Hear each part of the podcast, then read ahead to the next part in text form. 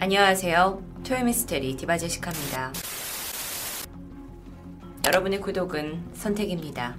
전 계속해서 좋은 영상을 만들겠습니다. 2002년 4월 18일 혼자 살고 있는 여성 가명 카토 카즈코 씨에게 오사카에 있는 한 구청에서 전화가 걸려옵니다.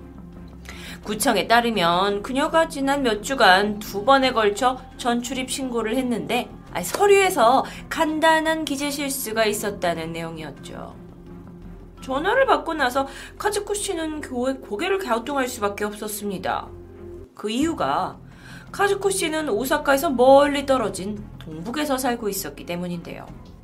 뭐 오사카에 집이 있긴 했지만 수십 년 전부터 지금 이 주소에 살고 있었기 때문에 전출입 신고를 할 이유가 전혀 없었죠. 여기서 무언가 섬뜩함을 느낀 카즈코 씨는 누군가 혹시 내 거 명의를 도용해서 전출입 신고를 했나라고 생각을 했고 이에 호적 등본을 떼와서 살펴보게 됩니다. 그리고 그녀는 머리를 한 대 맞은 듯 충격적인 사실을 알게 되죠. 이 떼온 등본 서류에는 오사카에 거주하고 계신 아버지 77살의 카토 제니치로 씨가 2개월 전에 죽었다는 사실이 기록되어 있었습니다. 아니, 아버지가 사망했다면 왜 딸인 카즈코에게 알리지 않은 걸까요? 그렇다면 혹시 서류상의 오류? 이후 그녀는 아버지에게 걱정이 돼서 수차례 연락을 시도하지만 끝끝내 연결이 되지 않는데요. 그런데요, 이 서류에서 깜짝 놀랄 만한 또 다른 사실이 하나 있었습니다. 그건 바로 1년 전 아버지가 한 중국인 여성과 재혼을 했다라는 것이 쓰여져 있었기 때문입니다. 이게 지금 내가 모르는 상황이 무언가 돌아간다 라는 것에 불안감을 느낀 딸 카즈코 씨는 곧바로 오사카로 달려갔고 경찰을 찾아가 이 사실관계를 확인하게 됩니다. 경찰 조사에 따르면 아버지 제니치로 씨는 중국인 여성과 재혼을 했고 이후 반년 후 사망, 사망 신고까지 완료된 것으로 나왔습니다.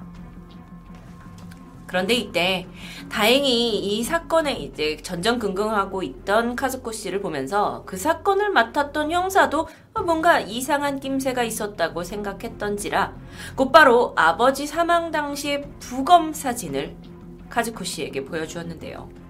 그녀는 사진을 보고 자리에 주저앉아 버렸죠.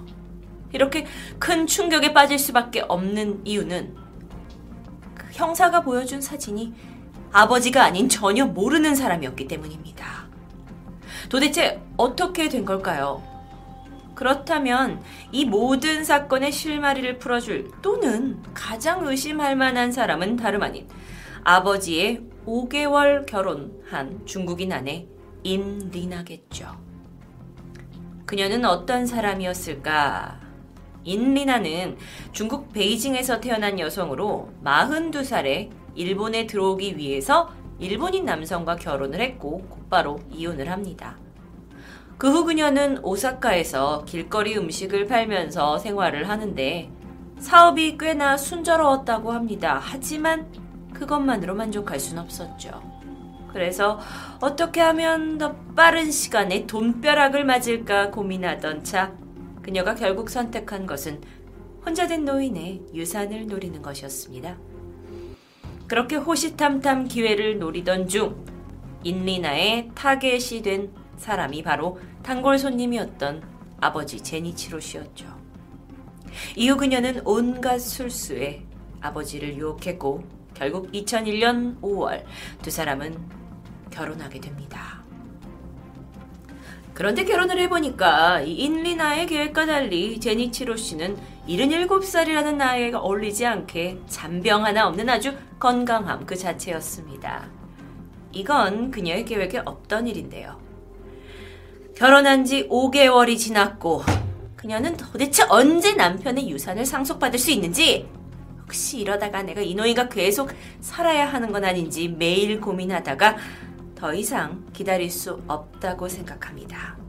그리고 치밀한 범죄를 계획하게 되는데요. 이니나는 11월부터 남편을 자연적인 병에 의해 사망한 것처럼 위장하기 위해서 방법을 찾았습니다. 그건 바로 노숙자들 사이에서 대역을 찾기 시작한 거죠. 그녀가 노숙자들이 있는 곳을 자주 방문하다 보니 그들 사이에서 그녀는 아주 친절하고 착하다고 소문이 자자했다고 합니다. 그녀의 눈에 들어온 첫 번째 표적은 72살의 노숙자 타카기 기요기 씨였는데요. 평소에 당뇨병을 앓고 있던 그를 치료를 도와드리겠다고 꼬셨고 남편의 보험증으로 그를 위장 입원시키게 됐죠. 그런데 문제가 발생합니다. 입원한 이 기요, 타카기 기요기 씨가 혈당이 정상화되면서 얼마 가지 않아 건강을 되찾은 겁니다. 그는 바로 퇴원하게 되죠. 그런데 이후 그는 자취를 감췄습니다. 계획이 실패했는데도 불구하고요. 인리나는 멈추지 않았습니다. 곧바로 다음 타겟을 노숙자들 사이에서 찾았죠. 바로 이 사람이었습니다. 68살의 콘도 아키라. 그도 똑같이 남편의 보험증으로 위장 입원을 시켰고요. 이번엔 아예 치료가 제대로 이루어지지도 않은 상태에서 퇴원을 강요합니다. 그리고서는 아주 친절하게 콘도 씨에게 말했죠. 요양할 수 있는 좋은 공간을 따로 마련했다고요. 그리고는 이시카와 현에 있는 단독주택으로 데리고 들어갑니다. 이후 인리나는 그를 헛간에 가뒀고 며칠 동안이나 감금하면서 그에게 가장 중요한 당뇨병 약 인슐린을 주지 않았습니다. 그 결과 콘도 씨는 머지않아 2002년 2월 인리나의 계획대로 사망하게 되는데요. 이후 그녀는 시신을 안방으로 옮겨와서 깨끗한 옷을 입히고 잘 눕히고는 만족합니다. 이후 경찰과 의사에게 연락을 해서 남편이 지난밤 병으로 사망했다며 울고 신고를 하죠. 그 누구도 의심하지 않았고 검사 결과 또한 병사로 처리됩니다. 물론 이때 사망 처리가 된 건 콘도 씨가 아닌 남편 제니치로 씨였죠. 서류상으로요. 이렇게 경찰의 눈을 감쪽같이 속인 옌리나는 곧바로 유산 상속을 받기 위한 다음 계획을 실행합니다. 원래 제니치로 씨에게 3명의 딸이 있었습니다. 그리고 인리나는 그 딸의 대역들을 준비하게 되죠. 대역과 위조를 한 인감을 사용해서 법무국의 직원까지 속이게 되었는데요.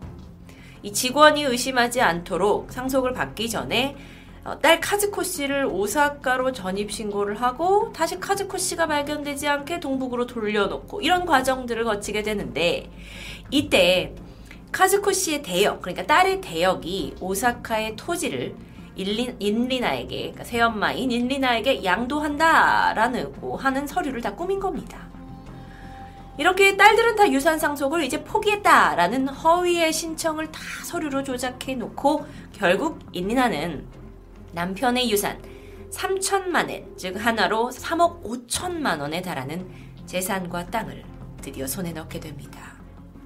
모든 계획은 완벽했다고 생각했지만 그런 과정 중에 우연히 구청 내에서 기재를 잘못하는 실수가 발견되었고요.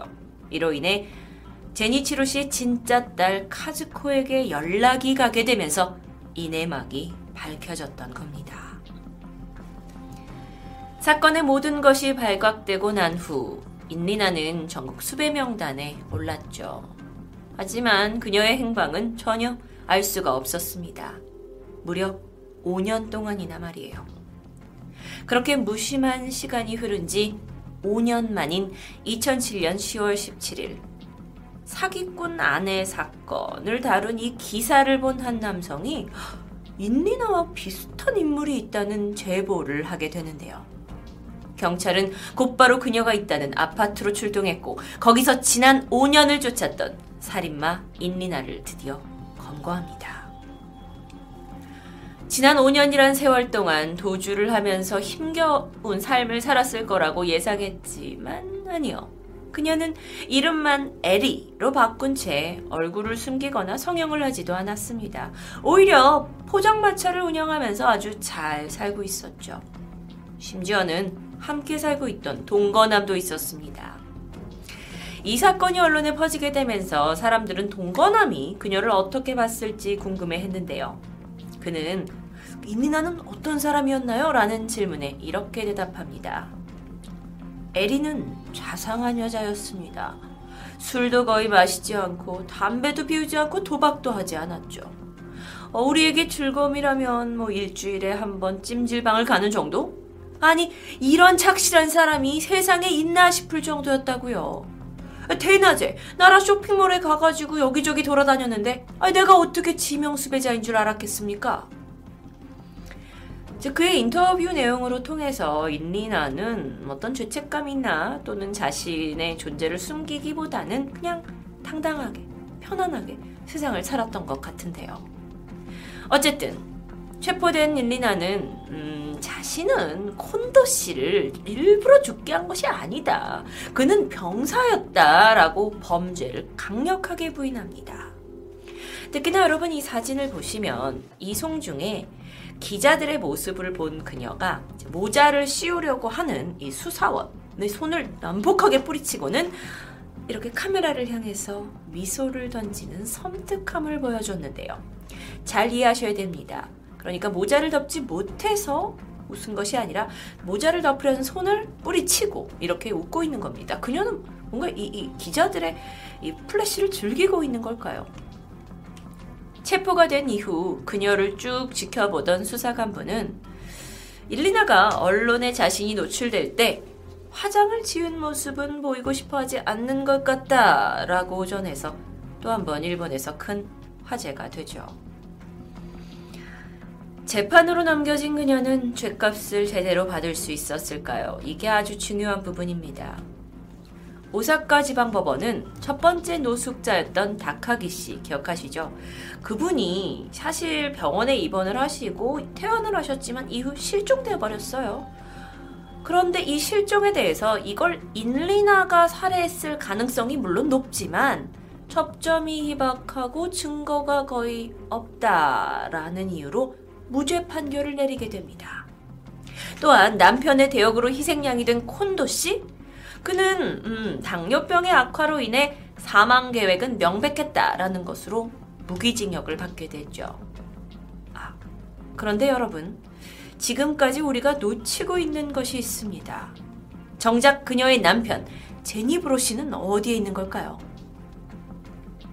그는 지금도 행방불명 상태입니다. 정확히 사망 신고는 했지만 사망을 했다는 근거가 없죠. 그의 시신도 발견하지 못했습니다. 그래서 일리나는요, 이거, 이 사건에 대한 결정적 혐의는 전혀 받지 않게 되는데요.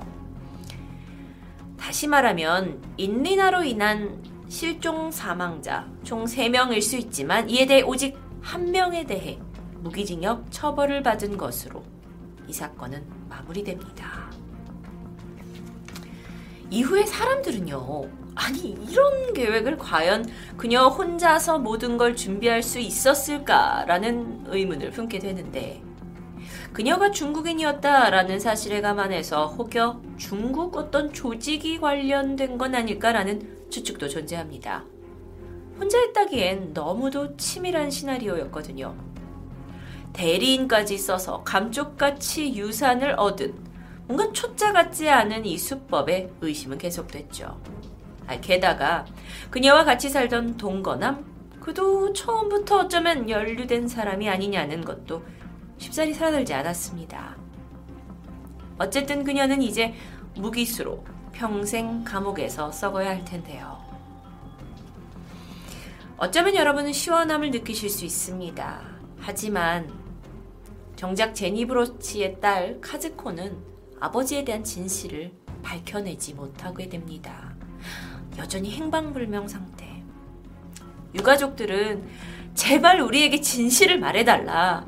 아버지가 돌아가셨다면 내가 그 무덤에 뼈 한 조각이라도 넣고 싶다. 라고 말하며 비통한 심정을 호소했습니다.